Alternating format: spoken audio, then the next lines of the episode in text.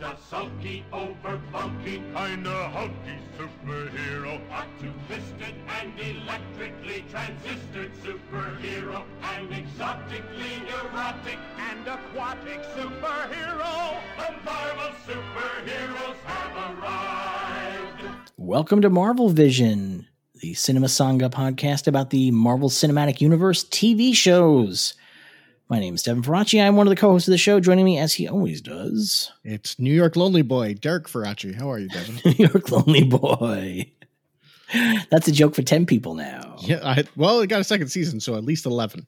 God willing, I loved it. I loved this Girls Five Ever. was great. It was fantastic. I have a Girls Five Ever piece I'm trying to put up on the site. I gotta fucking get it finished. Um, but it's great. It's really terrific. New York City Lonely Boy is such a great joke. It's So so true. so good.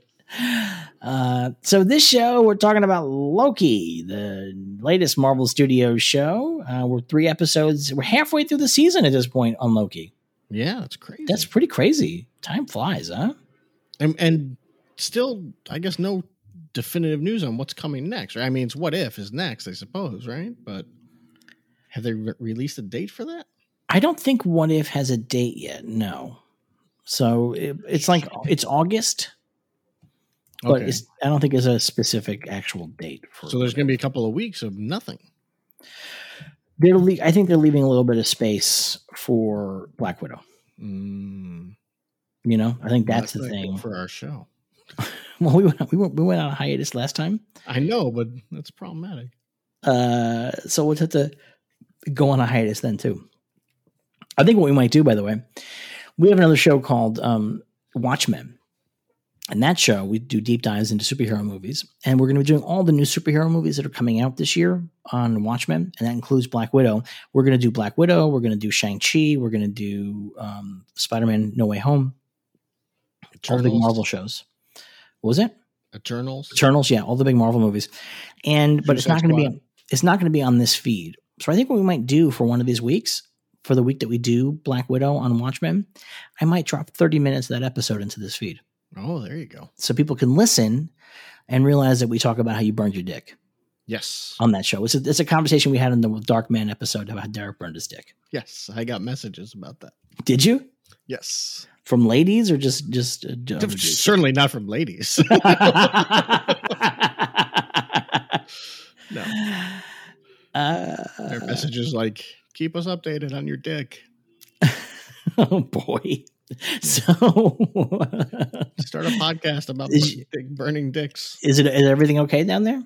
Uh, yeah, I mean, it was fine like a couple hours later. It was just, you know, I, I was stupid when I was making dinner and I had, uh, I didn't wash my hands well enough after I cut open some, some peppers and I went to pee and that's that.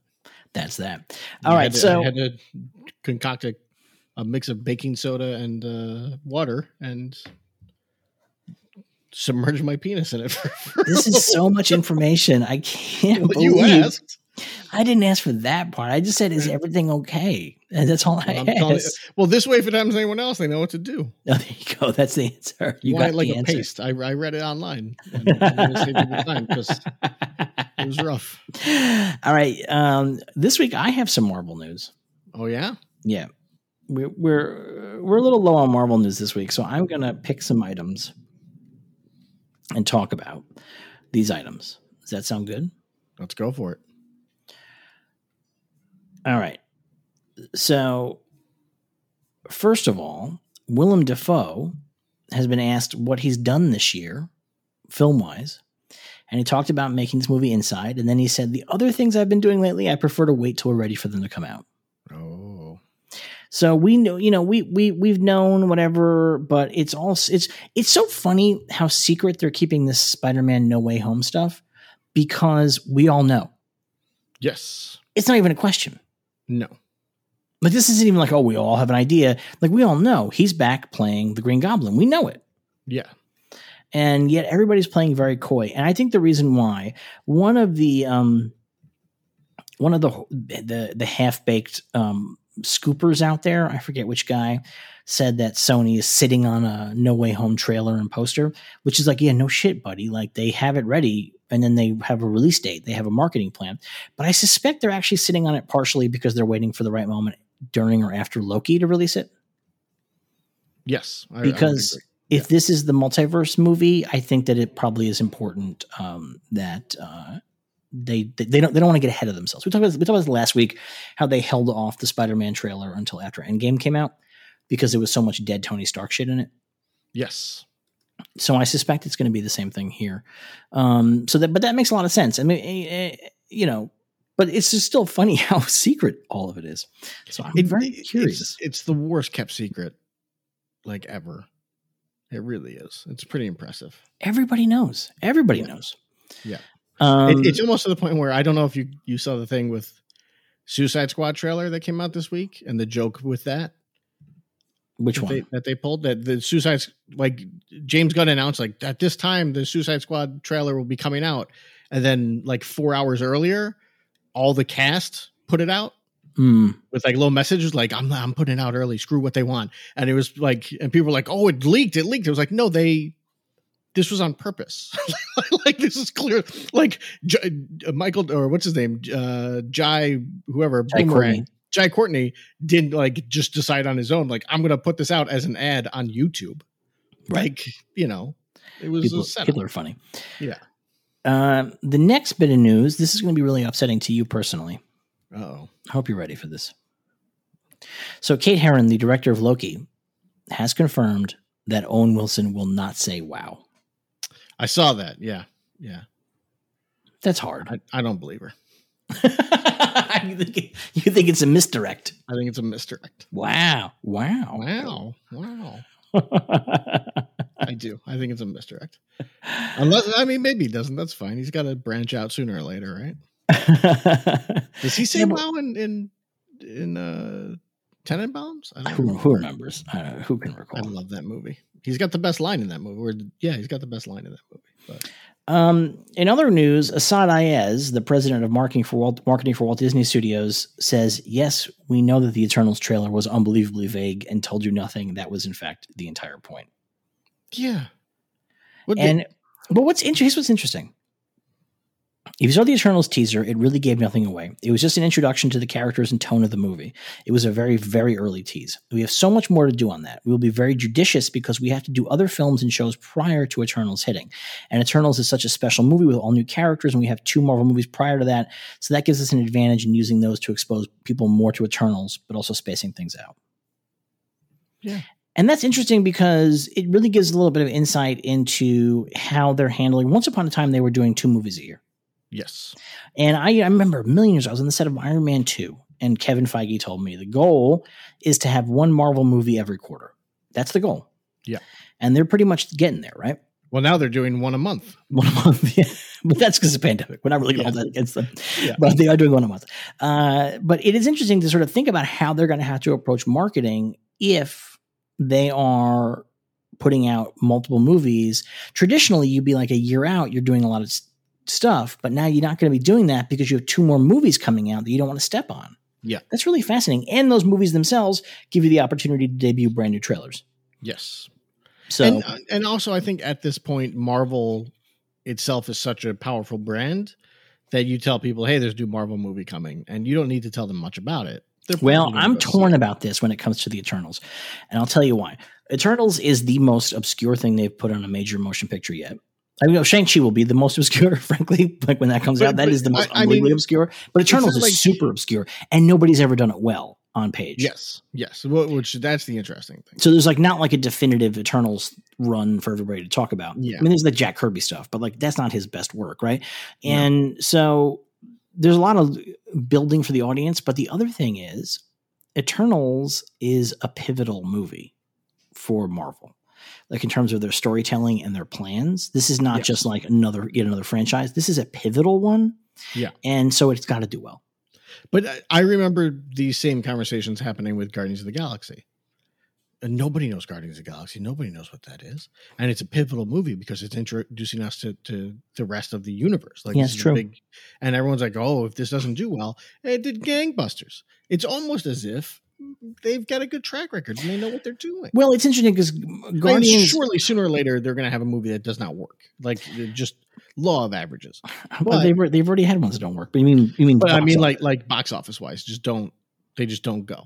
like law of averages says so. But I think they they've at this point reached reached a thing where they can be like Marvel movie coming, and everyone goes, okay, I'm, I'm marking on my calendar, and then that's it. Like Well, yeah, I mean, yes and no, sort of. I think the thing with Guardians, you're just misremembering a little bit because Guardians had unbelievable trailers and marketing, unbelievable. Like, and the the soundtrack went such a fucking long way. Like having those songs playing in the trailers was Yeah. so fucking. They, that Ooga Chaka trailer was like fucking blew the doors off everything. yeah, yeah. So it wasn't just like, oh well, here's Marvel did another thing, let's go see it. It was like they they put No, together no, a no, fucking no, that- marketing that- campaign that was out of I, I'm, control. I'm talking about like before the marketing for that started, and people were like, how are they going to pull this off? Nobody cares about those.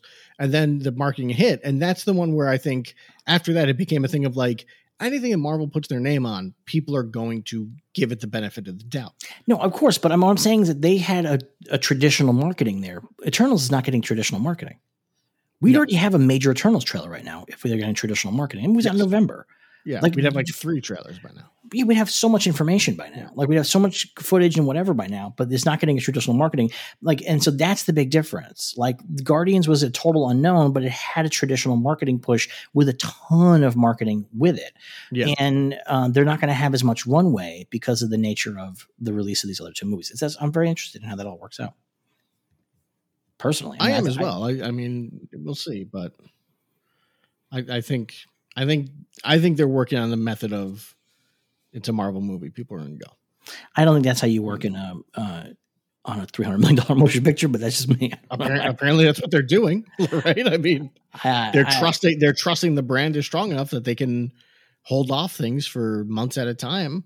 I, I think what's going to happen is I think they have to. That's what he, that's what he's saying in that we have other movies coming out we can't step. But on. but e- even just being like, okay, we this is what we're you know this is how we're going to play it, because they did a similar thing with Spider Man uh, uh, Far From Home, where they didn't really advertise it until after uh, Infinity War. yeah, but I'm that was. Spider Man Six. That's such yeah, a no, totally no, no, different. No, I, I mean it's a very different thing because it's Spider Man, but still, they they we know that they've played with this before, being like, okay, if something really big in this movie affects what happens in that movie, we can't really show too much. no, yet. for sure. No, I know they're doing really interesting. They're doing really interesting, um, all kinds of really interesting marketing stuff, and they're doing it really different. I'm, I'm just I'm not saying they're going to fail. I'm just saying it's really interesting. Like Yeah. this is very unusual to have a movie this pivotal to them that Yeah. costs this much money. That's supposed to start not just a new franchise, but a bunch of fucking spin offs. This Yeah. is supposed to spin off other movies. Yes. you know um like that there still no information and only that one little teaser that's pretty wild like in modern marketing terms Yeah. I mean, I, So- I would think we'll get a new trailer with Black Widow, right? i would i would assume so Right, and we'll we'll get a we'll get a trailer. I would think Black Widow is when we get a trailer for the other three movies. We get trailers for all three of them before Black Widow, right? Like, hey, here's Shang Chi. Hey, here's Spider Man. Hey, here's Eternals. That'd be my theory, and maybe even Doctor Strange. Maybe you go see Black Widow, and the movie itself is 55 minutes, but there's 12, 28 minutes of of Marvel trailers. Who knows? Like, I who knows what could be going on with that? Eh, who knows that is a good point You know? uh marvel is not going to release wandavision or falcon winter soldier on blu-ray yes, There that's big news that's big news because there are people That's who have is it I think so. i don't think so I think it is. why is it smart You want to see it? You come to our streaming network. Yeah, but here's the problem with this thought process. One, the people who are going to buy it, it's cheaper to get the fucking streaming network, frankly. You know what I mean? Like, that's one. But the, the goal is that you just keep paying for the streaming network. No, of course. But two, the people who buy it are, they're going to have already paid for the streaming network because these are the people that are going to want to have watched it. I don't want to buy the Blu ray for Falcon Winter Soldier if I haven't watched it, if I don't care enough to watch it. I guarantee you there are people out there. There's like some for sure, but that's not like your main And, audience. and, and, You're- and that's and that's the other aspect of it of like how much is this really going to sell? You know.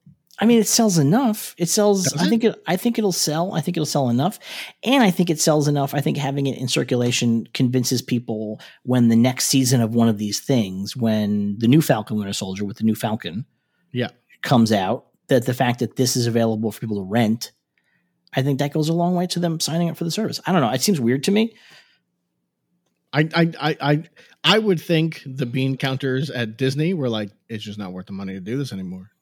I mean, Blu-ray and DVD sales are d- far down or way way down, and it's just not you know, I would I, I would think TV shows that are on streaming networks do even worse than like a movie or anything, right? Because you'll just pay 10 bucks for the streaming for, for a week and yeah i mean i guess. I mean like the thing is though is that i also think that if you do these on blu-ray you can do them in smaller batches with like limited edition or special edition packaging and people will buy that shit. So you could still make money i think you can make money but but but again i don't think i i think there's a very small there's a small and getting smaller base of people who buy physical media when it comes to dvds and blu-rays and it's becoming less and less. Right. So you soak those people for a sixty dollar box set of Falcon Winter Soldier, six discs. But but, but I, I think their their theory on it is we can do that, or we can keep them on Disney Plus, where we're making more money that way. We'll, we'll end up making more money in the long run. That's my theory on it.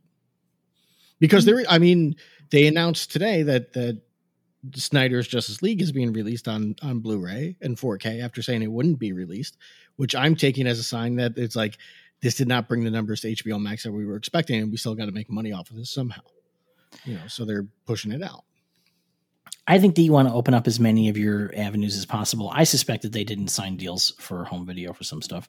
I would be shocked if they didn't sign deals for home video. Maybe, maybe they did. Because I'm sure in other markets it's probably going to be available, just not in the states right? Because is Disney Plus everywhere, or is it uh, almost? It'll be everywhere pretty soon. Right. So maybe I mean I don't know. I, I I just I think I think if there was money, if there was real money to be made from it, Disney would be all over, and they just don't see it. Maybe a year or two down the line, they will see it and be like, okay, now we're putting it out. Like maybe they'll wait until the first season of every show is done and then put out a box set of all maybe. of them. Maybe I don't know. know.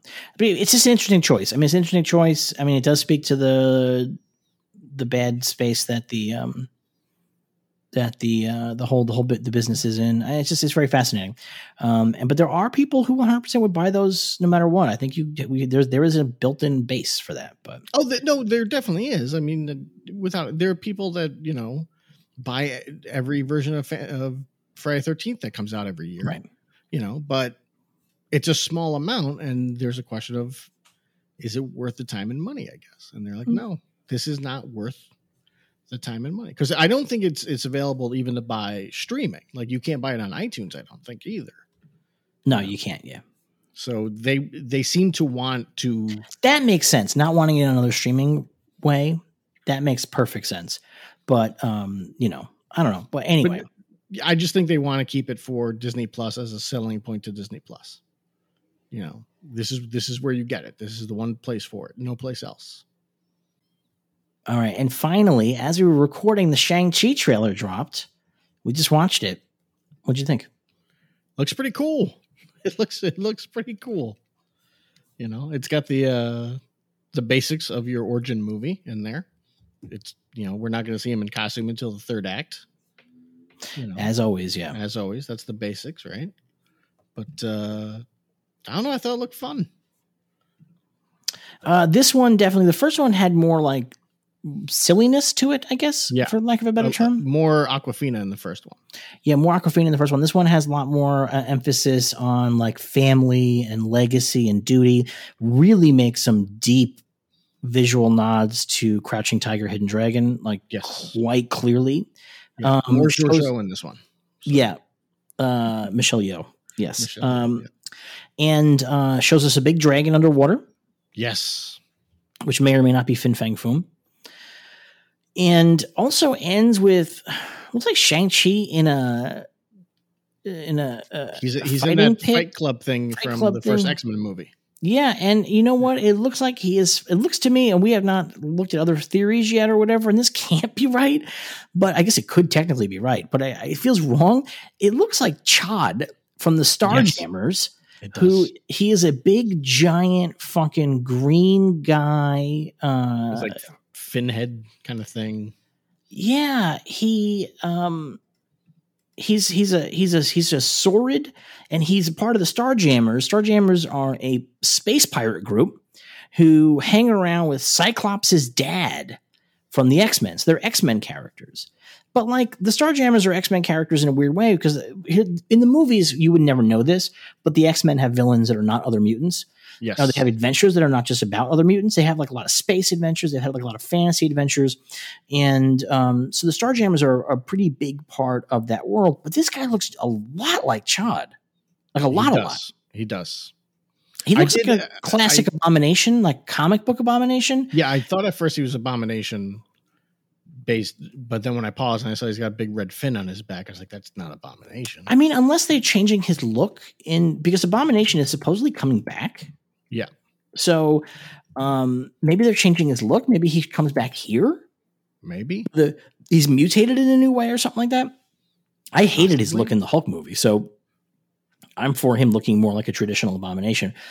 I don't think Ch'od has a big red fin on his back either, to tell you the truth. Um, so it's not hundred percent, but that really like that was the first fucking thought I had, and I was like, what? Can this be right? But I don't know. I guess we'll find out. Yeah, I thought it was good. It really gives um a sense of the epic nature Yes. um you know it really gives like a real sense of like what this movie is going to be that first trailer did not really give a huge sense it seemed a little small but this like it's big big dragon big uh big lion batting a guy around um, a lot of uh, a lot of um 10 rings in action we see how they work yes. uh it was really really good it was really really cool and Yeah, it, I- it had I, I am hoping that the ten rings are more than just rings that fly around, that like shoot off the arm and fly around. but- yeah i have a bad feeling that you're gonna discover that just rings that fly around Yes. I mean, in the comics, each ring has an individual magic power. Um, Yeah. And it's pretty cool. But, Yeah. you know, uh, the movies, they tend to dumb that shit down a lot. They do, which I I I keep hoping that we're past that point. You know, when we've hit the point where it's like, well, we just did Infinity War, Right. like, we've gotten real crazy with this stuff. We uh, Thor Ragnarok is pretty nuts, so Yeah. maybe we can play more, but they never seem to. You know, maybe they're afraid because this is such a brand newy franchise and it's such a deeply unknown franchise. Yeah. It's so deeply unknown. It has no real precursor. Like, I mean, it is the most obscure thing they've ever done. Um, maybe they're afraid. I mean, I, it's, it's I'm gonna, I'm curious. I'm curious to see how it works out. I wonder if at the end of the movie they discovered the real powers of the rings. You know, that's possible. Yes. Oh, you've only been using it for this all along. Well, let me tell you, I'm here to show you how it really works. Like, you know, I don't know. I guess we'll find out. all But in due I'm pretty time. excited. Yeah, it looked good. It looked really cool. You know, I'm I'm hopeful. I'm very hopeful. I like the bit at the end with that with the fight guy, whoever that might end up being.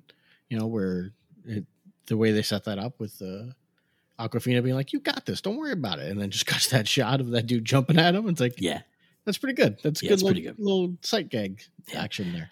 Yeah, I'm excited about the inclusion of more uh, Wuxia stuff in this because I was really concerned from the last trailer. I think this probably actually how it's going to work. It's going to be one and a half acts in San Francisco, Yeah. and then and then the back half it'll get more fantastical. But I want just fantastical. I want just Wuxia. That's all that I want. I don't want to watch people fighting on buses, frankly. Yeah, yeah, I'm not overly excited about the bus fight. You know, and we just had a train fight in Captain Marvel. You know, mix it up. We also Yeah. just had a train fight in Loki. Mix it up. What about a plane? You know, what about submarine? I guess that's Aquaman. You can't do that. But uh, I don't know. Yeah, I mean, they, it's. I'm always waiting for Marvel to really go full out, and they always do bus fights, and it's like, oh, okay, like you're really caught in this reality world of everything's got to look real, and I'd like to see them mix it up a little bit more. But Yeah. what are you gonna do? I Yeah. guess we'll find out. We'll find out. We're I'm- so close. September so soon. Do you figure the kid stuff will be flashbacks, or are we gonna have to? Is it gonna be linear? I bet it's flashbacks. I bet they're going to Yeah. catch up with him in the modern day and we'll flashback. Yeah. That's my Yeah. guess. That's what I figured. But all right. Um speaking but let's uh, you know, uh, uh speaking of, of of fights on transport on public transport, do you want to talk about the latest episode of Loki? Oh, you want to do jokes? Oh, we got to do jokes. Let's do jokes and then we'll do Do the episode of Loki. Oh, you got jokes. All right. Uh, how does Black Panther do his shopping? How does Black Panther do his shopping? From a catalog. Cat dash a We'll, dash we'll, log. we'll allow it. I will not. What does Ant Man take when he's sick? Uh, what does Ant Man take when he's sick? Ant antibiotics. I I see a pattern here. Yep. Okay. And the last one. What do you call Black Panther when he's having a bad day? What? A sourpuss. I'd like to see you do that. I'd like to see you call him the sourpuss. Hey, I did not write this. All right, now can we use my good trend, my, my excellent transition that I just I, I, I brought out too Well, early. Yeah, you always forget about the jokes. I always forget about the jokes. Uh, are I don't you know how they're so memorable. Are you ready? Are you ready to talk about another fight on public transportation on this week's Loki? Yes. Let's do it.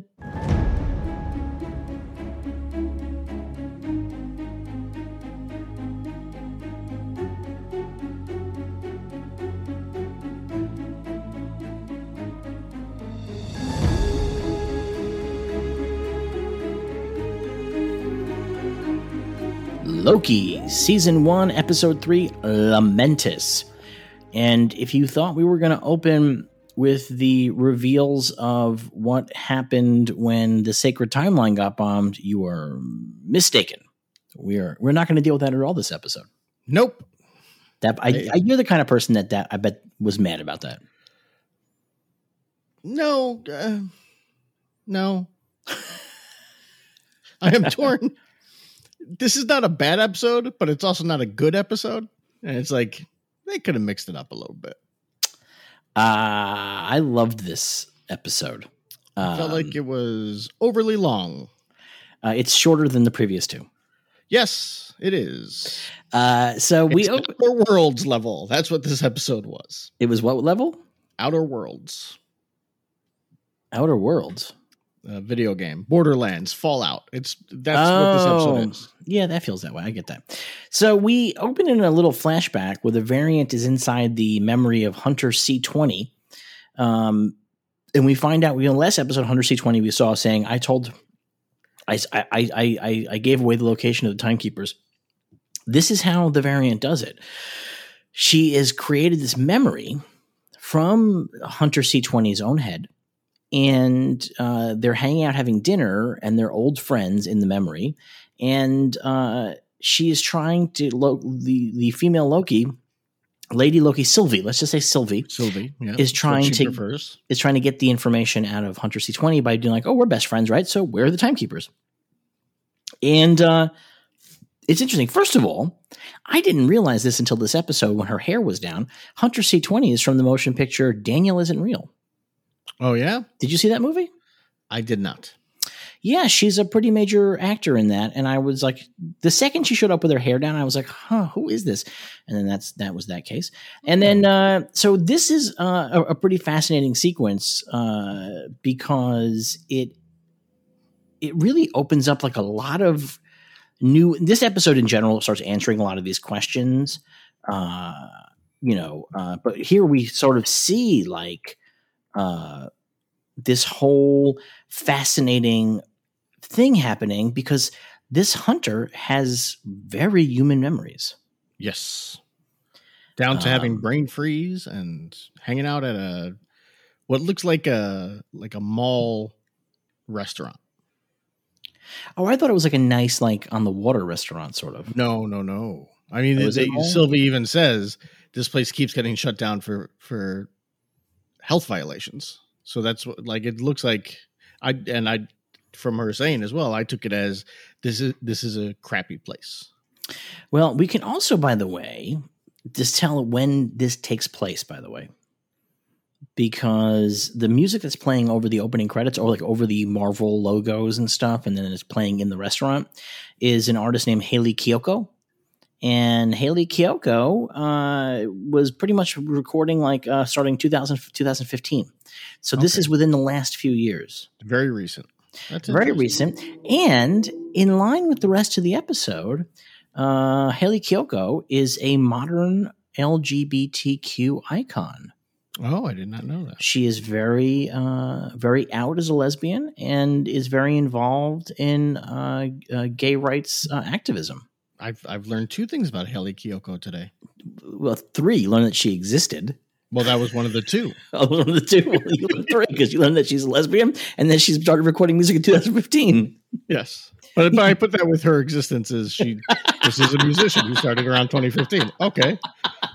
She's a lesbian. Well, there you go. There you go. A But it's- lesbian. a but it's a- It's a real it's a real wink and nod uh, to the audience, to the audience that knows what to look for, and Okay. uh, especially because this episode is going to blow the doors off L- LGBTQ representation in the MCU in a in a pretty major way. So, Yes. although I guess like not really in a major way, but like by the standards that we're used to, it's a major way. Yes. Not even to not even to the levels of Doctor Who yet, but we're getting there. I think there's like cartoons with like more explicit gay representation than the, than these movies and shows, but you know we're, Yeah. we're, we're working on it. Um, so we uh, we then cut to the end of last episode where Lo- Loki jumps through the portal after Sylvie, and it turns out it's funny because she goes to this portal, he jumps after her, and I'll tell you, like I had no idea where they were going to end up, but legitimately the last place I expected was going to be the TVA. Really, that's exactly where I thought she was. Going. I did not think that. Like, I don't think I, I would. I don't think Loki did either because I can't imagine he would have no, followed he, her. he seemed very confused when he came through the, the door. um, so he goes back to the door and he goes and stops at the locker and gets his daggers, and then we have some uh, fighting happening here. Yes. Uh, Yeah, it's pretty good. It's pretty good fighting. Sylvie beats up a bunch of guards. She does a, a move that is incredible, where she runs up the side of a wall and jumps Yes. over a guy. Really Yeah. great. It's very cool. Yeah, and she she kills she disintegrates a bunch of them with their little six stick kind of things, whatever. You know, what and oh, six sticks. That's good. Uh, you know what's really funny though is that she every time she disintegrates one of these guys, she drops the weapon. Yeah, I hate that so much. And, I mean- and it's not like they just did that for the first time here. That's such a common action movie thing where it's like, hey, hold on to the hold on to your weapon. You're probably going to need it again. The reason In why the she, least, be secure. the reason why she, you know why she drops it, right? Continuity? I don't know. Because she's going to fight Loki at the end of the sequence, and they don't want her to have that weapon. It's as simple as that. I think. I think that's honestly the reason why they don't want her to have that weapon because she's going to fight Loki. Although, then just have her using her sword the whole time. well, I guess head headcanon could be that because she hates the TVA so much that she only uses their weapons against them, and then even that she's disgusted by having to touch the TVA's weapons. I, How's that for no prize. headcanon? There you go. You get the no prize. um, so they get into a fight. They got like right up to the timekeeper's front door. It seems like, yes. and I mean, that's according to the the agent. It's the gold elevator, yeah, right? So It's Willy, Willy Wonka's through there. That's that, Yeah. well, that's the glass elevator. Um, but uh, they get into a big Donald fight. Trump's through there. It's the gold. Would that be incredible? I made Um, the time stream. It's amazing the time. You're going to keep having to work on that Trump impersonation. Yeah, I'm very bad at it. I'm sorry. I do a better Bernie. what what is what does Bernie sound like as the head of the timekeepers? Tony Stark should give one percent of his time to, to Captain America, who has lost his time with his girlfriend. That's pretty good. Thank you. That's, I would have actually guessed that as Bernie Sanders if you hadn't told me. That's pretty good. Um, I mean, Uh, we grew up with people that sounded like that. so yeah, that that's the thing. We, sound, we got people that sound like both of them. The thing is that I I was not necessarily a Bernie guy in the primaries, but I had a very strong desire to see Bernie and Trump um, debate. Yes, because it'd be I- like sitting on the corner. Yeah, exactly. Like sitting on a corner and two different two different cranky guys yelling at each other Yeah. back home in Queens. Yeah, that's really what it would have sounded like. Um, they're fighting, and as they're fighting, um, Ravonna shows up with a couple more TVA guys, and uh, Sylvie's like coming in closer, and I'll kill Loki, and she's like, "Yeah, go ahead, Yeah. please do." Yeah, I like that. Um, and uh, what happens here is that Loki grabs the the tempad that they have and activates it underneath them, so they fall through the floor, and they land in a uh, in a in a shack. And Yes. it turns out it's a shack on Lamentis One in the year 2077, and it is uh, a a moon that is about to collide with the planet. yes, This Now, is one you- of her apocalypses. Do you know Lamentis one? Lamentis is just like a, a toss-off name in the Annihilation storyline. Kind of. It, it's in the Kree space. It's in Kree controlled space, and uh, it was part of Annihilation Conquest. It, it was a location in Annihilation Conquest. but it's like not really a location. Like it's like it's a place that's like mentioned more or less. Um, it's not It- like it- a it's between like the two big events that are going on is Lamentis. yeah, but like there's not like a lot happen. Like in terms of like storylines taking place, there, there's nothing really that happens there. It's mostly just people mentioning it or like Yeah. you know, it's it's not like. So I feel like this might be a name they just pulled out of the Wikipedia. I, I think uh, the nature of the name- connected to the Kree, so it's like oh, it kind of brings it into stuff we already have in the MCU. So why not? Yeah, and then the name is good. You know, Lamentis. Yeah, like it, as soon as somebody says, "Where are we?" We're on Lamentis. You know, you're in big Yeah. fucking trouble. Like that just is like. You know, you're in Borderlands town. so they're on this. They're in this. uh her bunker um, on Lamentis. This is one of her apocalypses, and um, she is uh, tries to get the tempad uh, working, but it turns out that it is out of battery, and it has the classic Mac no battery image on it, which Yes. I thought was very funny. That was good. I like that. Um, like a little touch like that can be can be irritating, but I think in this case it really worked for me, like in a very big way. I thought it was very charming. Well, it, it's just instant knowledge of what that is. Right, you know exactly what's happening here. Nobody has to like you know explain some alien hieroglyph or whatever. Yeah. Um, so what what's happening here is that so this planet is is going to hit this this moon's going to hit this planet, and there are all these meteors coming as the gravitational forces of the two bodies are destroying each other, and uh, Loki and uh, Sylvie have this like big run across this mine uh, area, this like strip mine area, dodging meteors the whole time. It's pretty good. I think it looks great. This is a great looking episode. Like, I feel like this episode cost more than all of Falcon and Winter Soldier. Unreal, right? I mean, like there Yeah. is not one single empty courtyard in this episode. No, and and it's crazily designed. Like they design an entire like alien block at least, right? So it's pretty impressive. Yeah, it's really cool. I mean, I, I love how this episode looked. It really did feel like we're on an alien planet. It didn't feel like, oh, we're, you know, it didn't feel like, oh, we're at Vasquez Rocks or whatever. It felt Yeah. like, you know, and they're obviously on a set this whole time. Um, that that goes a long way, frankly. Yeah. I know that Falcon and Winter Soldier didn't want to do that, and I respect that. But boy, sometimes it really makes a I think difference. some set dressing would be nice. you know, that's all. Just little set dressing. with Falcon and Winter Soldier. Yeah. Maybe, maybe pink that brown wall green every now and again. I don't know, something. So they are. There's 12 hours until this this this moon is destroyed, and um, uh, they have this whole conversation where um, she says that she's Sylvie. She she does not want to be called Loki. She hates that name. She doesn't like Yeah. any of the associations with that name. Um, and uh, they come to an understanding that they're going to have to work together because Loki has taken the temp pad and he has hidden it. He says in his heart. In my heart. Which he did not. He did not. He put it in his butt. Yeah. He does. It's his butt. He pulls it out of the back of his pants. So Yeah. uh, it is Yeah. in fact hidden in his butt. Yeah, so Unless his heart's in his ass, maybe. We don't know Asgardian physiology, right? that is a good point. That is possible. So they decide that they're going to have to go to the next town and try to get a power source. Like that's like the plan. Like like we got to power this thing back up. And uh, but Sylvie's really upset because she's like, "This is the worst apocalypse. Like out of all of the ones that I have hideouts at, this is like the straight up shittiest one." And uh, it makes a lot. You know, I think that she's right because truly, this nothing goes well for these guys in this whole Yeah. episode. So they go walking and they find an abandoned town. And they have like a whole thing like where um, Loki tries to be like, "Hey, plug that. Why don't you try plugging that temp pad into that neon sign?" And it's very funny. Her Sylvie and Loki's back and forth. The, you know, the first two episodes of this show it was all Owen Wilson and Tom Hiddleston. Yeah. Uh, but now I think that I really like this new dynamic here. What what what did you think of these two together? They're great. They're great together.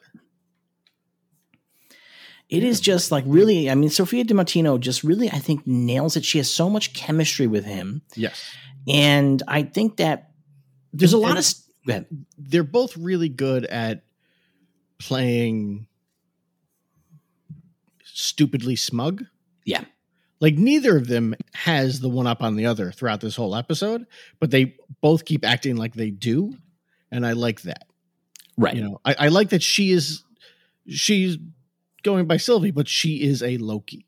Right. like like down to like, I don't need you. And he has to be like, Yes, you do, because I have the thing that you need. She's like, Damn it, okay, yeah. He's like, But I don't need you. And she's like, Yes, you do, because you don't know how to charge. He's like, Oh yeah. uh."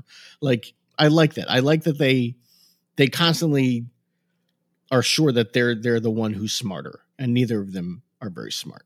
There's a nice chemistry in the way that they work together because a lot of the dialogue they have in this episode is bickering. And I think that bickering can be really fucking irritating. I think Yes, that it can be really difficult to watch if you're not Yeah. doing it well, but they really do it in a very fun way. Yeah. I And I also think the bickering in this episode is well written bickering because another thing that happens sometimes in TV shows or movies is characters will bicker and you feel like they're just going in circles constantly. But I feel like each of their bickering sessions, they do move forward within them. yes. So I was very impressed by that and as well. and and they're bickering not every bit of bickering but their bickering usually leads to a, a reveal about one of them which is good yes. you know Yeah, I think that's the thing is that none of these sequences, none of these bickering things are just jokes. None of these bickering things are just wasting time. A lot of Yeah. time, bickering feels like to me a screenwriter is um, uh, treading water and thinks that they're being clever by having characters exchange insults. But those Yeah. insults need to speak to the character and need to open up new areas of information about each of the characters. yes And this episode does that really well, I think. it it's for lack of a better way to put it it's clerks versus clerks 2 Isn't that the story of all life? yes In fact, I think that's the New Testament and the Old Testament, right? Clerks versus Clerks 2. so I guess Clerks 2 is the New Testament of Clerks. yes there you go And Clerks, the animated series, is the Apocrypha. this is the apocrypha Um, so they find this hut, and there's somebody inside of it. And so they have this disagreement about how to approach. Sylvie wants to just bust in and take power from here. And Loki's like, no, no, no. Uh, diplomacy and Guile. guile Yeah. will work best. And so uh, Sophie just busts open the door anyway. And she gets immediately shot by some kind of like sonic weapon or something that like blows her back 20 feet. Yeah. And then Loki's like, all right, I'm going to handle this now. And he goes in and he sees that there's a woman in the doorway who's like sitting there, like classic frontier lady, like in a rocking chair, with, like a shotgun in her lap. Like that's the Yeah. imagery that we're talking about here. Yeah and he sees that she has a picture of her dead husband, or, or seemingly, we assume dead husband, right? yeah yeah Uh, Loki certainly assumes dead husband. And um, he transforms himself into that guy. And then he steps into the doorway and he's like, Oh, dear, you're as beautiful as ever. I missed you so badly. And she's like, she shoots him she- she's like, she's like, Terrence? And he's like, Oh, I've missed you so much. And then she shoots him and he goes, He's never said it. He never said anything that nice in 40 years of marriage. yeah which is good i like that It's again like- that's what i'm talking about about like their smug Yeah. stupidity because they're both so sure their plan will work they're both horrible plans there's like a lot of cartoon stuff in this sequence, you know, and it really feels like a good Bugs Bunny, Elmer Fudd, like forced to be together and neither one of them coming out on top. You know what I mean? Yeah. Um, it really, it really worked for me. I mean, th- th- there's a bit later on where Sylvie is like, "That's not a plan. What one move is not a plan, but all of her plans are one move." Right. You know, and that's what they are. They don't think ahead because they're always so sure they know what to do.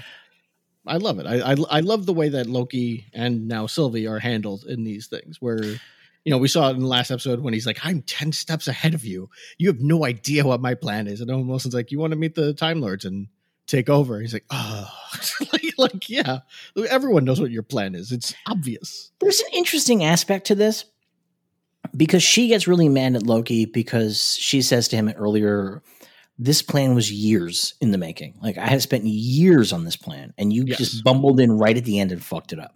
Yeah. And so she does have the ability to plan, but I do But but her plan was terrible. I think she was going to win if he didn't show up. I maybe her plan required somebody knowing where the Time Lords were, a random person that she grabbed, knowing where the Time Lords are, and then being able to quickly find uh, the golden elevator. Well, but you know what? She had been um, doing this for a while. That's why they called Loki in. And I wonder if she had been going through these people and getting trying to get the information. She finally hit the right one. Maybe. Do you know what I mean? I don't think it was a terrible plan. I think that's because she had been doing it for a while. This is not like she just started this last week. She had been Yeah. doing it for some time, and that's what made the TVA decide to call her in. Yeah. And uh, so I think it was a good plan. But here's my question, and I'm not trying to, I'm not trying to deny that a woman can have a good plan. I, I like you have to like preface stuff in the modern world because people uh, jump to the bad faith reading of what you're going to say. This is not a bad faith reading. I'm, I'm- please don't go to the bad faith reading. I should say. Um, but Women aren't funny. Never have been. I'm Uh, joking. I'm But what if there's another character pulling strings still?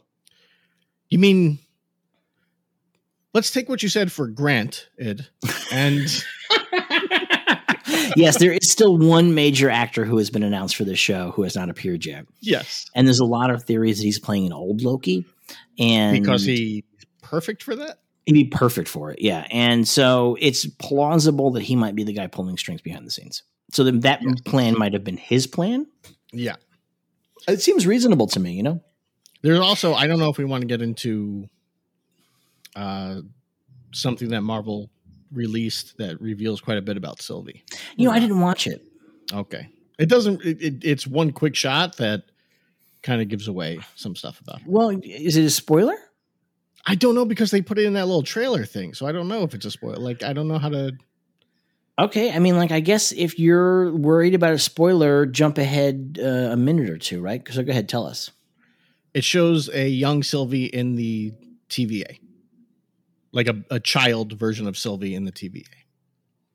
Well, actually, that feels like not a super spoiler because I guess let's just jump around because um, the reveals that happen over the course of this episode. Let's just talk about how all the what the reveals are that happen Yes. over the course of this episode. Yeah. Sylvie reveals to Loki a couple of things. One of which is that the TVA is manned by variants who Yes. have been brainwashed or had their memories erased Yeah. and have no idea that they're variants. Which And is so why Eugene Cordero doesn't know what fish are, I suppose. This is what I told you last week. I said because I think he had been brainwashed too hard. Yes. Yeah. and so um and then that ties into the theory about uh, about Owen Wilson being a uh, a 90s guy yes. and that works for Hunter for the Hunter too right but so that's one thing so we know that the TVA brings variants into the facility all the time and does not de- delete them but two in this episode Sylvie mentions that she's been on the run from the TVA her whole life if she is a variant Loki on the level that she is a female Loki, which means Yeah. that she varianted from like the womb, Birth? Yeah. pre-birth. I mean, technically, right? Yeah, Like, yeah. she when she was real little, probably could not have had the ability to get away from the TVA. But what if the TVA showed up at her birth, took her, and said, "Oh, we could really use a Loki variant here, working Yeah. for us." Yeah. And so she spent maybe a lot of time growing up in the TVA and then escaped. Yes. That makes a lot of sense. And that makes a lot of sense, not spoiler stuff. That makes sense based on what is revealed in this episode.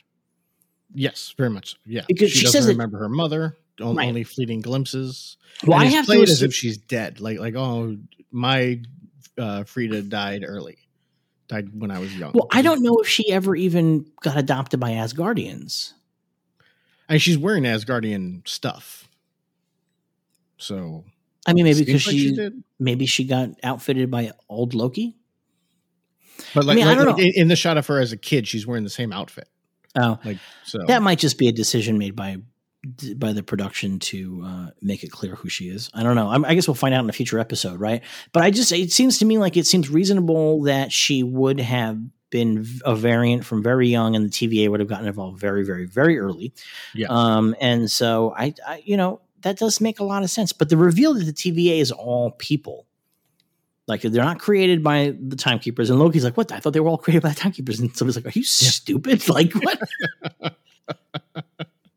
it's such an incredible reveal, and it's it, it's been really well set up. Like it's one Very of those ones where I think when people on the internet are like, "Oh, we already guessed that," that means that they were playing fair with you, man.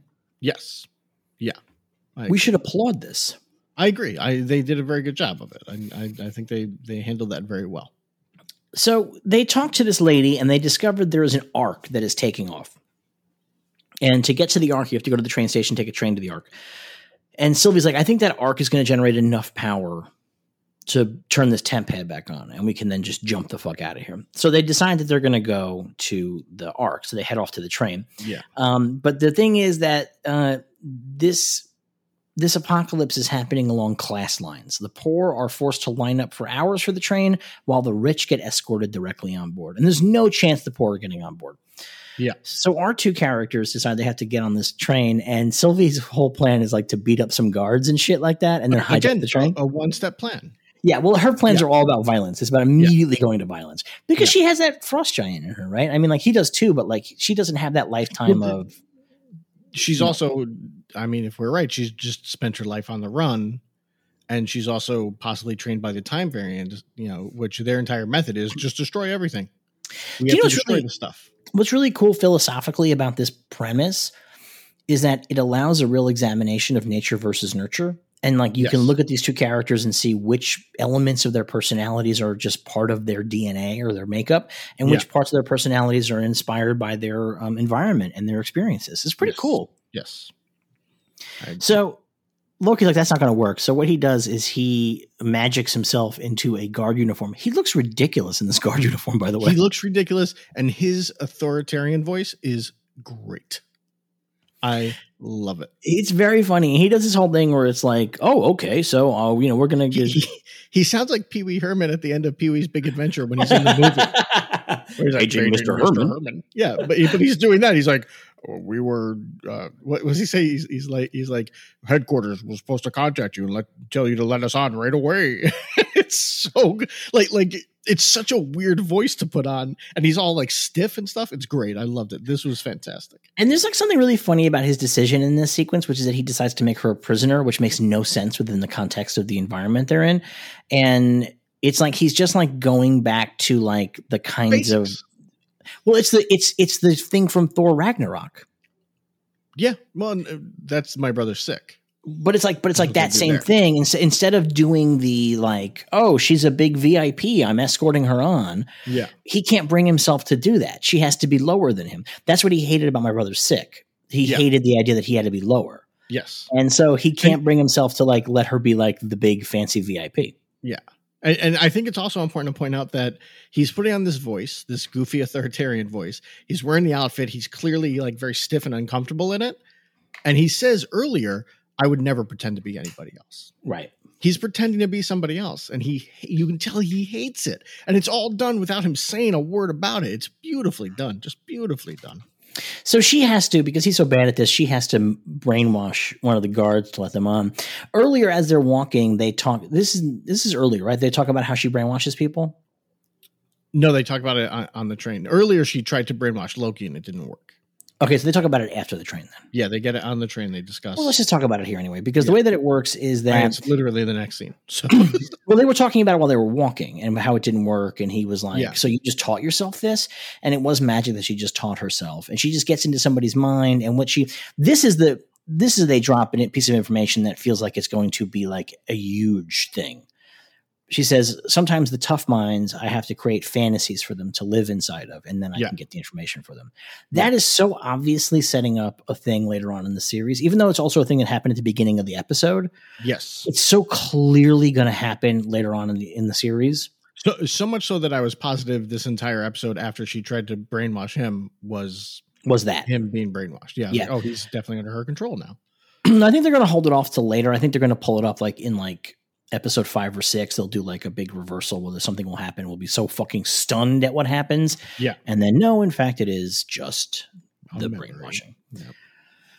They get on Well, the train. it's got to be in their memory. She can trap them in a memory. So it's got to be something from their past, which is Rene Russo going to show up? Well, that's the thing, right? I mean, like, I would not be surprised. Yeah. They talk about her quite a bit here, She's very important in this sequence. Yeah. And she's very important to, to Loki in general, which I They- she's very important to Loki in general, but they really go out of their way um, to really remind us about how important she is. You know what I mean? Yeah. And this is They're- the second time they've done that. They get on this train. They talk about brainwash. They talk about, they talk about life. You know, Loki talks to her about like his life experience. She doesn't want to open up to him. And what I really liked in this sequence is that they clearly have sexual chemistry. Yes. And nothing makes more sense than Loki having terrific sem- sexual chemistry with himself. Yes. It is like so perfect. Yeah. Of course he would. Um, but this is the scene where uh, MCU history is made because she asks him, she's like, You're a prince. You know, have there been many princesses who have tried to win your favor? Or, I don't know, princes? And he's like, Well, a little bit of both, actually. Yeah. And so Loki is now canonically bi, Yep. which is not that surprising. sound sound the joy. Oh, like I don't know. I, I mean, I, I I understand why it's a big and exciting moment in some ways, but in other ways, it's like, yeah, guy just said, yeah, I'm bi. Okay, like that's still not much going on there, you know. Yeah, I mean, like It's a it, hand wave. It's it like, would be hey, nice to see him like actually kiss somebody. or just a be in man. a loving relationship with another man. Like He's Loki. There's just no chance of that. I, yeah, yeah. Which is also, I mean, in five years there will be this the discussion of why was Marvel's first gay character evil, you know, and then we'll have to we'll go through that discussion again. yeah, but Loki's so beloved. Right now, I don't think that they're going to make him evil again. it's typical Disney. um, but uh, it's a it, you know it, it's we, we we've had a lot of uh characters in MCU and Disney that have been like an openly gay character, but they don't actually say that they're gay. They don't talk about being gay. Cruella has like a guy who's like a glam dude who's like an openly gay character, but how you know whatever. I mean, that's just like stereotypes. That's not like an actual openly gay character. Yeah, He's just he's stereotypically gay. Yeah, it's always wink, wink, nod, nod. Hey, you know, Scar and Lion King. Come on, we all know he's gay. Come on, like we're not gonna say it, but come on. I mean, until this stuff like episode, until this episode, Joe Russo remains the gayest character in the MCU. He's still the gayest character in the MCU. he still is the gayest character.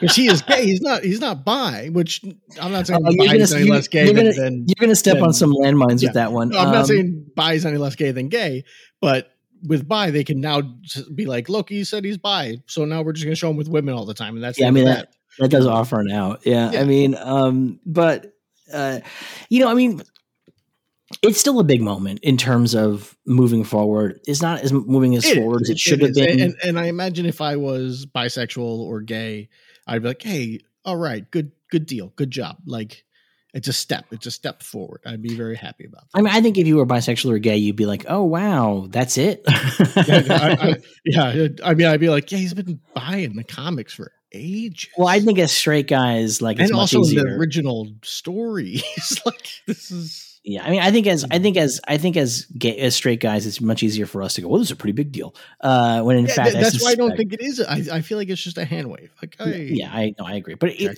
it's both a hand wave and it is also forward moment m- Yes, motion. it's- It's it's, both yeah. things at once. Yeah. So Sophie, despite saying that she did not trust him enough to take a nap, takes a nap, Yes. and when she wakes up, Loki is sloshed. no, he's not. You don't think he's sloshed? Uh, He says, "I'm full." Loki, I'm not drunk. I'm full. Mind you, I'm very full. Which I really like that line. If I was still drinking, I would definitely have it, have folded that into my repertoire when people accuse me of being drunk. I would definitely. I'm not drunk. I'm full. Yeah. Yeah, it's a great line. It's the mind you, I'm very full. That really makes me like the line. Um, and he is he is sloshed as hell, and he is leading the whole bar car in a- an Asgardian song. yes, which apparently is made up for the show. I think. Well, yes, there is no Asgard. Well, but but I'm saying like whatever the song was. I wasn't sure if it like maybe it was like an old Nordic song that they Oh, used, but I could he- not find anything online about it being. He does appear to be singing in Norse. He does, he does. That's why that that was the moment. Like once they stopped just singing the same line over and over again, I was like, oh, maybe this is a real song. And I looked it up, and all I could find was, look, it's Loki singing this song, but nothing about if the song is old or not. One, I will say that Tom Hiddleston's got a nice voice. Yeah, he's good job. Which it's, you know it's like he's a trained Shakespearean actor. Well, you know what, and all, I mean, he he he did he did play Hank Williams. He played Hank Williams in a in a biopic. Terrible fucking movie. Forgot about that movie. I forgot that. Hor- horrible film. Yeah, it did not look good. I mean, I can't even begin to tell you how bad it is. But I think he sang in that. Um, but he sings really nicely here, and the song is great because it has this rousing uh, group singing section, and then in the middle, this darkly mel- me- melancholic moment. Yeah. and then back to the group singing, and that is good character work for Loki too. Yes. It, it's just the song itself is good character work for Loki. Yes, it is. Um, but the thing is that Loki doing this has captured a little bit too much attention. And somebody goes and gets the guards, and the guards come in, like, Plus, "Hey, he, he's in his TVA gear again. He's yeah, he has gotten rid of his guard outfit and he's now Yeah. back in his TVA gear. Um, he has let go of that glamour. And uh, the guards come in and they're like, "All right, what's the ticket?" And he tries to get his show them a ticket, and he just creates fireworks, which he had done earlier to show Yes. Sophie that he could create fireworks. because his mom did that for him when he was a kid. Yeah, there's an interesting thing here, and I don't want to nitpick this too hard, right? Because I enjoyed this. But why didn't he just make tickets at the very beginning of the whole thing? I guess because he didn't know what the tickets are supposed to look like. Yeah, he doesn't have uh, psychic paper, so he can't just make it happen. Yeah, I guess. Yeah, I guess if he knew what the tickets looked like, he could glamour up fake tickets. But because he doesn't know what they're supposed to look like, anything he made could be deeply suspect. I guess. Okay, I'll I'll, I'll allow it. Um, so, but when he does not have tickets, a fight scene breaks out, and Yes. very different from the fight scene at the end of last episode. This is a kick-ass fight scene. Yeah, I was a little upset with this fight scene. Why? I feel like they missed an opportunity to do Loki drunk fight because Hmm. he just instantly sobers up, and I was like, ah, like I'm sure that's one of his many abilities. I don't have a question with him sobering up, Yeah, I But I- suspect that's although he doesn't because he's still bad with it. Like he misses with the knife and stuff, Yeah. and but like I, I like and. This is probably unfair to Tom Hiddleston. This is definitely unfair to Tom Hiddleston. But I'm watching. I'm like, oh man, Jackie Chan would make this so awesome. like, because he would do like the the drunken master fight kind Right. of stuff, and be like, oh, that'd be really fun to see in this sequence. Yeah, But- I don't disagree, but I do think that after the fight scene last episode, it is refreshing just to see him fight really well here. Because it I makes agree. sense that he'd fight really well here. He couldn't fight as well against Sylvie, who is a Loki and who is well trained. Even if Yeah. she was using other bodies, she still is well trained. Here, he's just fighting against dipshit guards from Lamentis One. Yeah, yeah, yeah, totally. Um, so he should be able to just walk through these guys. So I think that really, you know, but I I, I thought it was a fun scene. Uh, but it's a really fun scene because he throws a guy out the window and then he himself gets immediately thrown out the window. yeah, yeah. And Sylvie is like at first like, oh good, but then she remembers he has the tempad, and so she has to leap out the window after him. Yes. And uh, when they meet up again, he pulls out the tempad, and it is a smoldering, disastrous wreck. He landed directly on it. Yes. It was not in his heart. She gets real mad. She gets like real mad and like creates like a psychic blast of like power. Uh, she like it's like a fit that she throws. She literally like just like explodes a, a Well, blast yeah, of they're- power. They're now definitively stuck on this planet that's going to explode soon. Well, so they say, you know what? What if we hijack the ark? Yeah. There's a bit earlier where she says to him, So you realize that we're going to go to this ark, which is these people's only chance of surviving, and we're going to steal the power from it, thus ex- then leaving them to die. And look, he's like, Yeah, that's pretty good. Yeah. Well, they, th- this is one of my problems with the episode. Sylvie's knowledge of the ark is all over the place.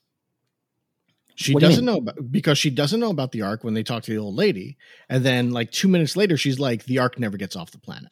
So she knows about the ark. She knows what happened to the ark, and then here she goes, "Oh, we should hijack the ark." Well, you know what? I'm going to say something. I don't know that she has to know about the ark to know that the ark never gets off the, planet because she knows that nobody survives this. which means the ark never gets off the planet, right? So she knows that for one reason or another, that does not work. Right, but what I'm saying though is that she to know that nobody gets off this planet, and then you so you know that nobody gets off this planet, and somebody says, "Oh, they're launching a spaceship to get off this planet." You can very confidently say, "Well, they're not going to get off this planet." Do you know what I mean? Like, there's not. It's so so she doesn't have to know about the ark to know the ark doesn't leave the planet.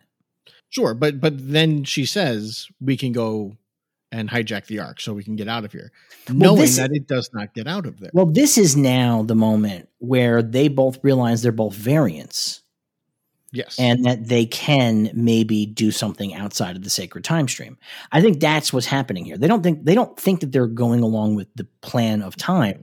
They think they're about to hijack time because they have information that nobody else has. I think I think it's poorly set up.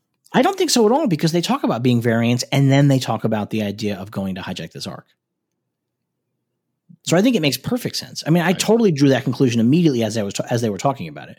That because they aren't supposed to be Did here you? anyway. Yeah, no, hundred percent. Yeah, Uh, I don't know if you did. I really did. I'm a very involved and engaged viewer of these shows. I'm not saying you're not an involved and engaged viewer, but you. It didn't sound like you had an issue with them with the ark setups earlier, where she didn't know about it, but she did know about it. but I because it just made sense to me that she didn't have to know about it. Like it just never. I never questioned that she had to know about it to know the ark wasn't going to work.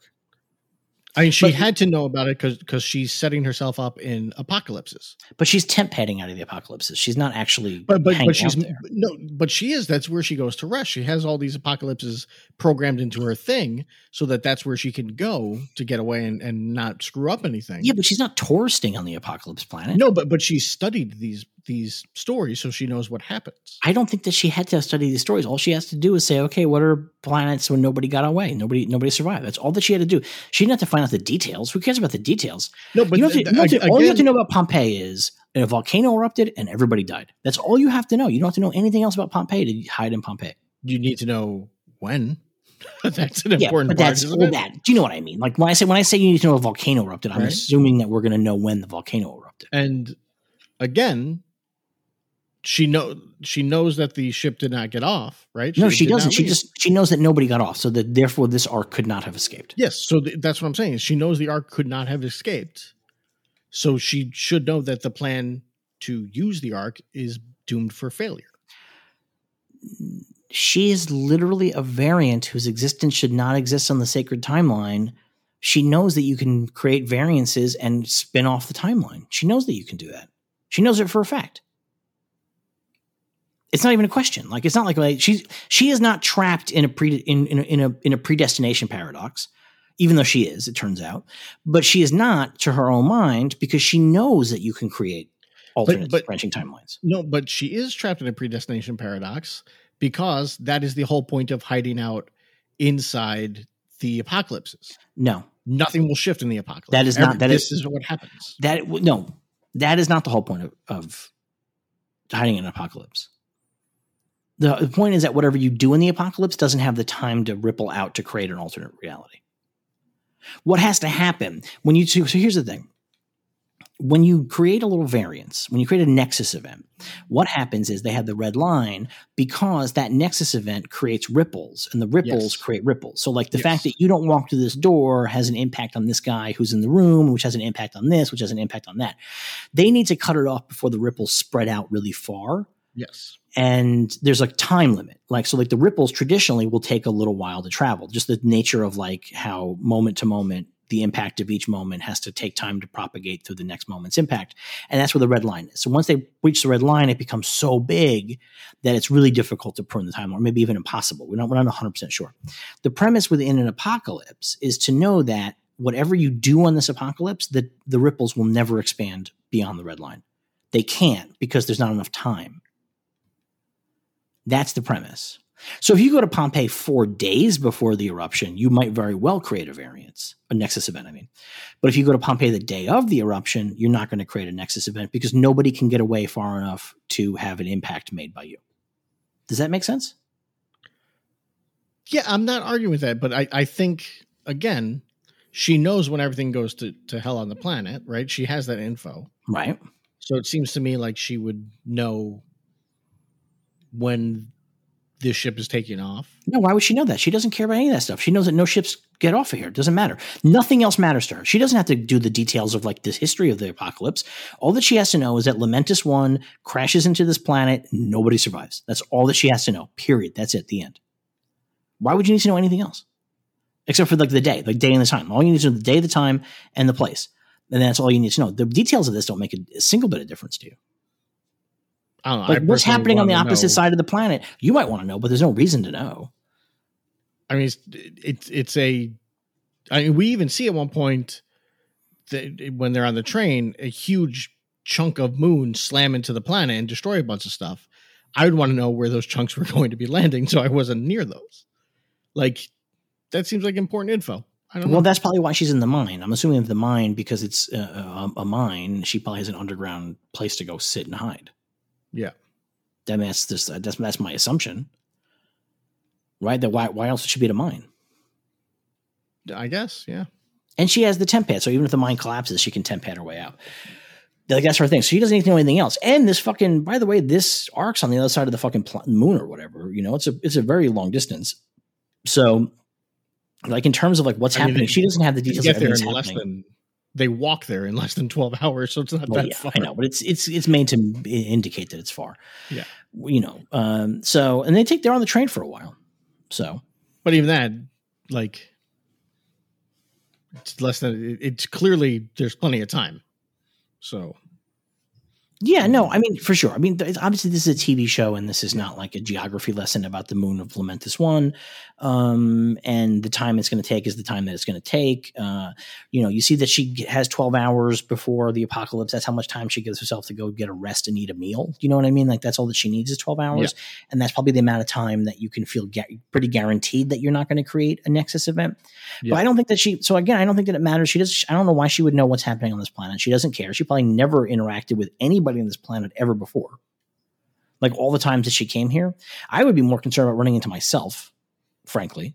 yes, that would be. Do you know what I mean? I'm curious how Although that we works. don't know. Yeah, we- I don't think they've discussed what happens with that kind of thing, right? Yeah, like whether or not she goes to the same apocalypses again and again, or whether or not she goes to different apocalypses. I'm very curious about that. We have not found that out. But also, again, because she knows that the time stream is not guaranteed, that it can be changed. She knows this for a fact because she knows the people whose job it is to come in and stop that from happening. Yeah. She knows that she can change the time stream. That if they do their plan right, they'll be able to change the time screen. But this also feeds into their larger thing about being smug people who are wrong. Yes. So I think it all just all works perfectly. Oh, you yeah. know what I mean? I, I just I think I think it's a little messy writing.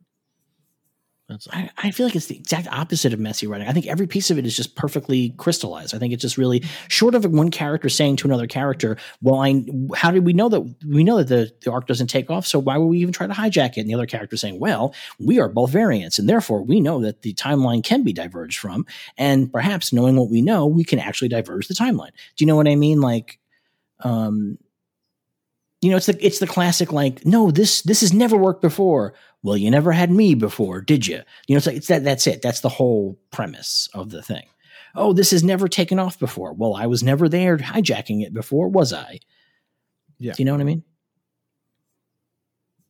I don't feel like I, I don't I, I don't think I've convinced you, but, No, but you have not. You have not. all right. So they go to the town where the ark is, and they discover when they get there that, in fact, that the poor people are very much not being allowed on the ark. And Yes. what happens now? Loki has this moment like they're going to let these people die, and it's interesting because I was like, "Oh, this is really great writing." Because we're going to take our character from the course of this episode from a guy who does not care about hijacking the power supply of the ark and leaving everybody to die to a guy who I I thought at the end of this episode was going to hijack the ark and maybe even kick the rich people off and let the poor people on. Because Loki would really both resonate with the underdog people, but would also see a group of people that he could like Would he? rule over.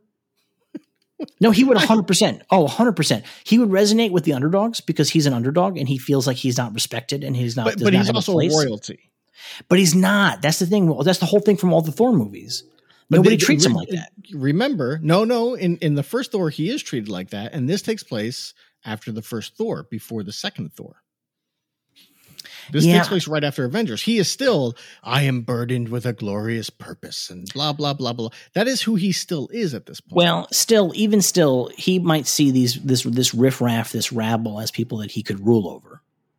That he would become the captain of the ship and and their their glorious savior, right? I, could- I could talk, but the premise anyway doesn't matter because that's not what happens. But I thought watching it, I was like, wow, that's what they're going to do. They're really going to have him like make a turn here, and I'm kind of into it, like because it would be shitty to just steal the power supply and leave these people to die.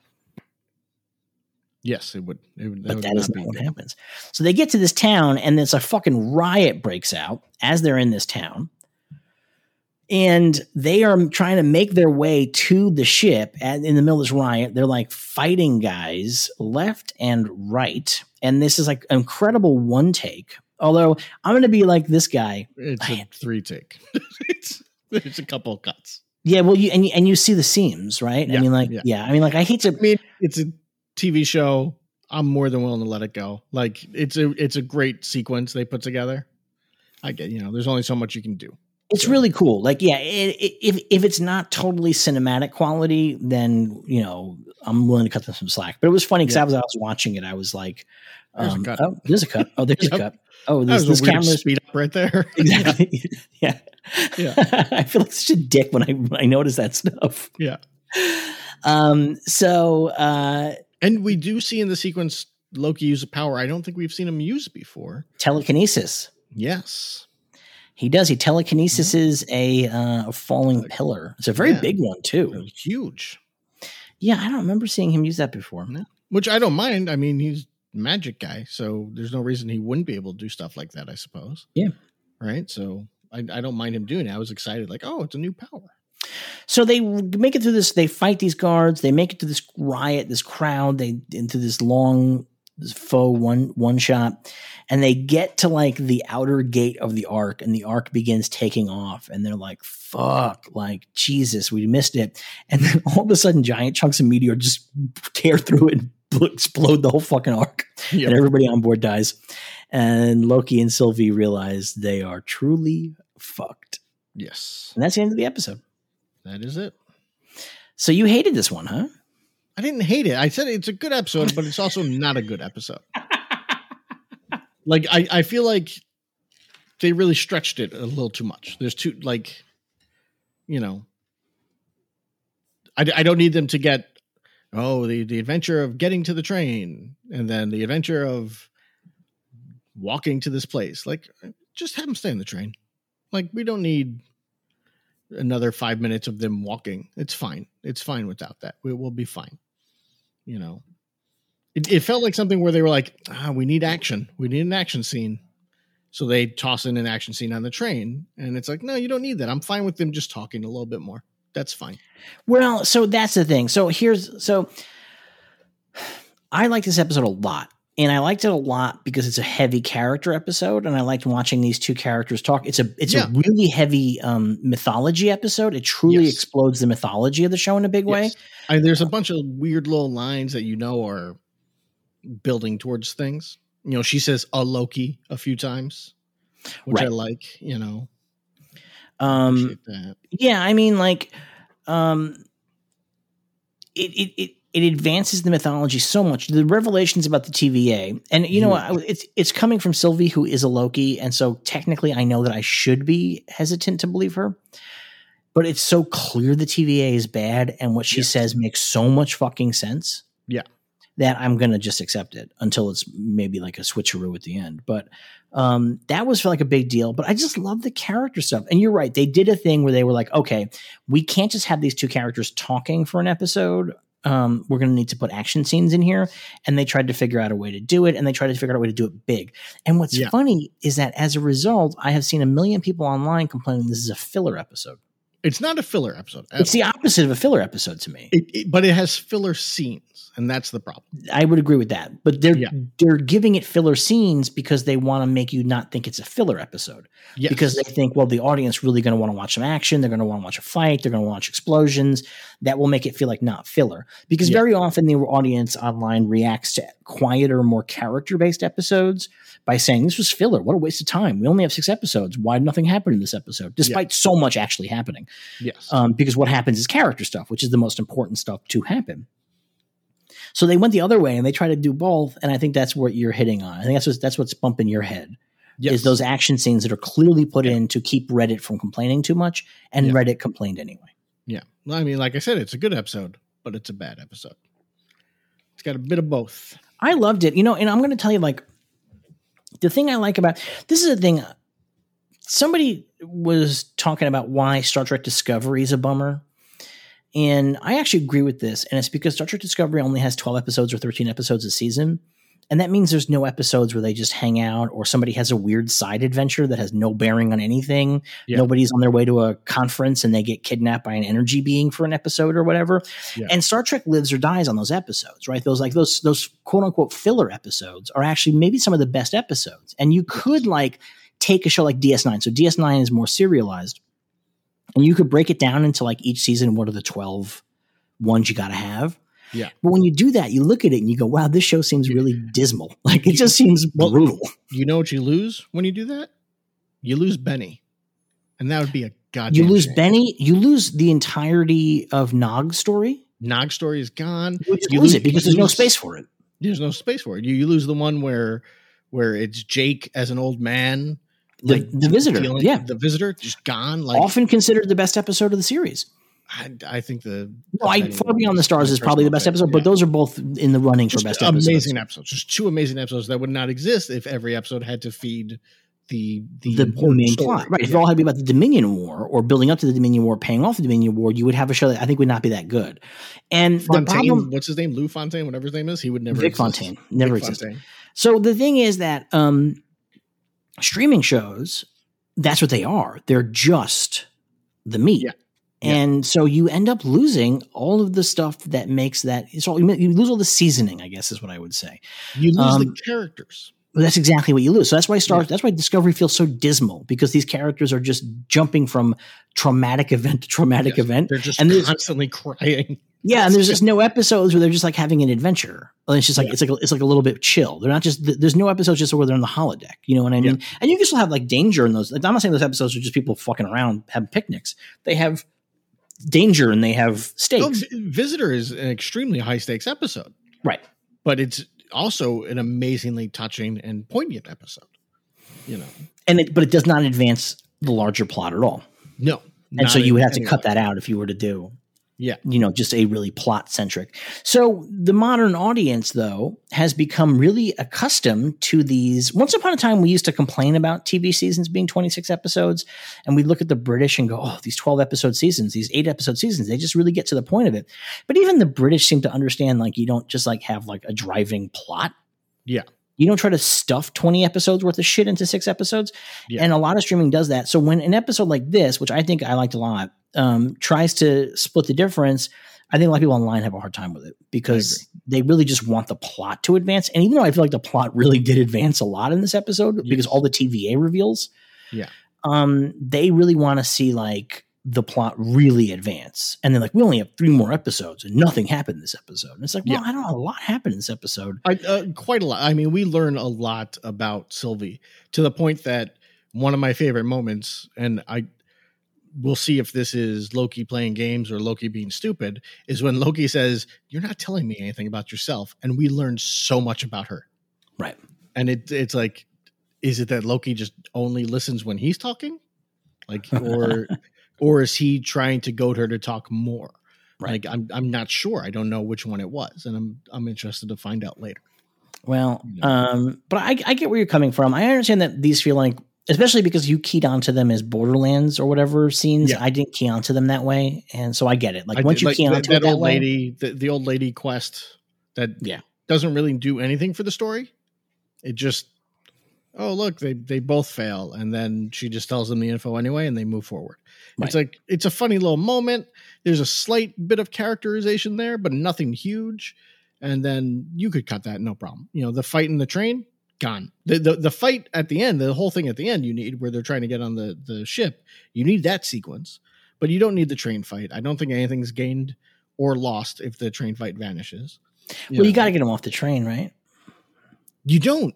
You don't have to get them off. Well, the how are they going to break the pad? I, you don't even need them to break the pad because they they need the ship to power the pad. Oh, I disagree. I think that your storytelling instincts are wrong here because I think what you need to have is as the episode goes on, I think you need to have a reversal. I think you can't just have them on the one quest and then the quest fails at the end. They have to have a reversal on the quest. So they have to have the pad break so that they change their quest and then you feel like you have a reversal and then that becomes dramatically satisfying. But but you need that reversal only because the, everything goes bad on the train. If they were just on the train, they no, no, you no, you, need could the even- reversal. You know, you need, you, you need the reversal just as storytelling. I not like it's it's a beat that you need. I, you don't you don't even need it because of previous things. You need it because the episode needs reversal beats. Like you just need it. Like it's just how the storytelling works. it, it needs that reversal beat because the episode goes for another ten minutes. If the No. episode was reaching its climax at that point, there's no more need for reversal beats. No, you still need a reversal. You have it's Or it's, help. it's, you, it's you act have the structure old lady stuff. break it. Then you have the old lady break it. No, it's too up. early. That's too early. you, then you, you move her you move her forward into the story further into the story and have her break it you have it break when they get there and there's the riot going on like there's other places to break it where you don't need a, five minute train fight scene No, what you need. So this is the reason. So this is the thing. Here's how the reversal has to work: is that you have to have at the beginning, you have your establishing stuff like that. You have them being sent on their quest, right? Then we have complications with their quest. This is all narrative stuff that you got to have just in a story. This is not like we have to yeah, have it's it midnight because run it's, I mean, just- midnight run So then what happens is that when they get to the next phase of their quest, what you have to have is you have to have the point where they have a reversal of their fortunes. And so they have to now have a dark night of the soul moment, like where we're really in trouble. And then they have to come up with a new plan. So you have to go low to come back up high to walk into your third act or your end sequence where they're going to get drop back down again and that's that, that's the structure it's not like about like how long the episode is or like if i was just if i was just working out like what would happen in an episode, I would be like, they wake up, they meet someone, they get info, they travel, they talk to each other, they have a reversal, they they think that they fix the reversal, and then they get crushed. Like that's the structure of it. Like I don't think that has to necessarily be tied into how long it is or anything like that. I think it's just basic good storytelling. You want to have a reversal at that right, point. But but what I'm saying is there's ways you can do it without a five minute fight sequence that doesn't it's not that long. You've you, however you, long it is, it feels like it's ten hours. It, it, it, I'm joking there, but like you can do it without having that fight sequence. You know, without them getting off the train. Yeah, I guess you can. I mean, like I like the fight sequence, so I'm not going to complain about it. You know, I don't mean? like, because I, I don't think I think they waste him being drunk. It, there's nothing to that. It just doesn't go anywhere. You know, other than oh look, he's like you don't need him to be drunk to drop his guys because he's Loki. He drops the guys because he's smarter than everyone. They're never going to figure me out. That's why he drops the guys. So there's no reason for him to be drunk unless you're going to have a drunk fight sequence, which they don't do. He's not. He's instantly sober. So it's. it's I, I think we wanted them to make you an episode, and they didn't make an episode. Or they wanted to make you wanted to make a scene the way you wanted to make a scene, and I don't think that they had to. I don't think they promised us a drunken fight scene. You know what I mean? Like with the structure. I, I, I think. I think when you have the character say he's drunk, and then you have a fight break out two minutes later, the the thought process is, oh, he's drunk and he's got to fight. I guess. I mean, I guess I just am not that attached to the idea of a drunken master fight in the middle of this thing. I think that's okay. Um, but I get it. You know, I, I think that your points are reasonable. Um, so that's this episode. I don't know. I'm curious how they're going to get out of this one. Another fine mess. Another fine mess. You know, we've been watching uh, episodes of the old Batman show here in, in Casa Devin Faraci. Wonderful. And um, it's funny to watch the episodes and you know be here tomorrow same bat time same bat channel. And i do wonder like does that mean anything to like a 17 year old i don't know. It was interesting to me to think about it. Like i you i, I pro- they probably could get it. Like I'm not saying like it's like a fucking mystic code to be yeah. broken. It's not like an occult secret. Yeah. But like when when we say same bat time, same bat channel, like you say that to somebody of a certain age group, and not it's not necessarily calling back Batman memories. Yeah. But you're speaking in a pop culture language to each other. And I, I wonder if a young person would have that, you know. Like this I, episode. I, go ahead. I, I, was listening recently to a podcast talking about uh, Who Framed Roger Rabbit, and one of the things they hit on was the special sauce of that movie, where it's all these different characters from different companies coming together, all these different animated characters like Bugs Bunny and Mickey Mouse and all that wouldn't work as it wouldn't be as exciting today because everybody just has mashup shirts of everything. Yep. So it's just not and, and then 90% of those characters today's audiences, younger audiences wouldn't know who the fuck they are because there's no more reruns and stuff. Nobody watches right. Nick and I like that kind of stuff anymore. And it's like, oh, it's all just lost. Like that was the perfect time and moment, and you can't do it at any other point, you know, unless you do Marvel and DC come together. I guess would be the thing. But even that, I mean, like that doesn't, yeah, know, that doesn't feel like as as wild as Roger Rabbit felt crazy back in the day to see that. To see Mickey Mouse and Bugs Bunny on screen together was shocking. It was pretty wild. It was pretty yeah. exciting back then. Yeah. All right. So we'll be back next week with more Loki. But in the meantime, we just dropped an episode of Watch Men, our new podcast where we once a month get together and do a deep dive in a superhero movie. We did Darkman this month, the Sam Raimi 1990 original superhero movie. Forgotten? Is it fair to say semi semi forgotten? I would say. Um, there's no Funko Pop of it, so I think that counts as forgotten. Oh my god! Holy shit! that is shocking. Yeah, I know.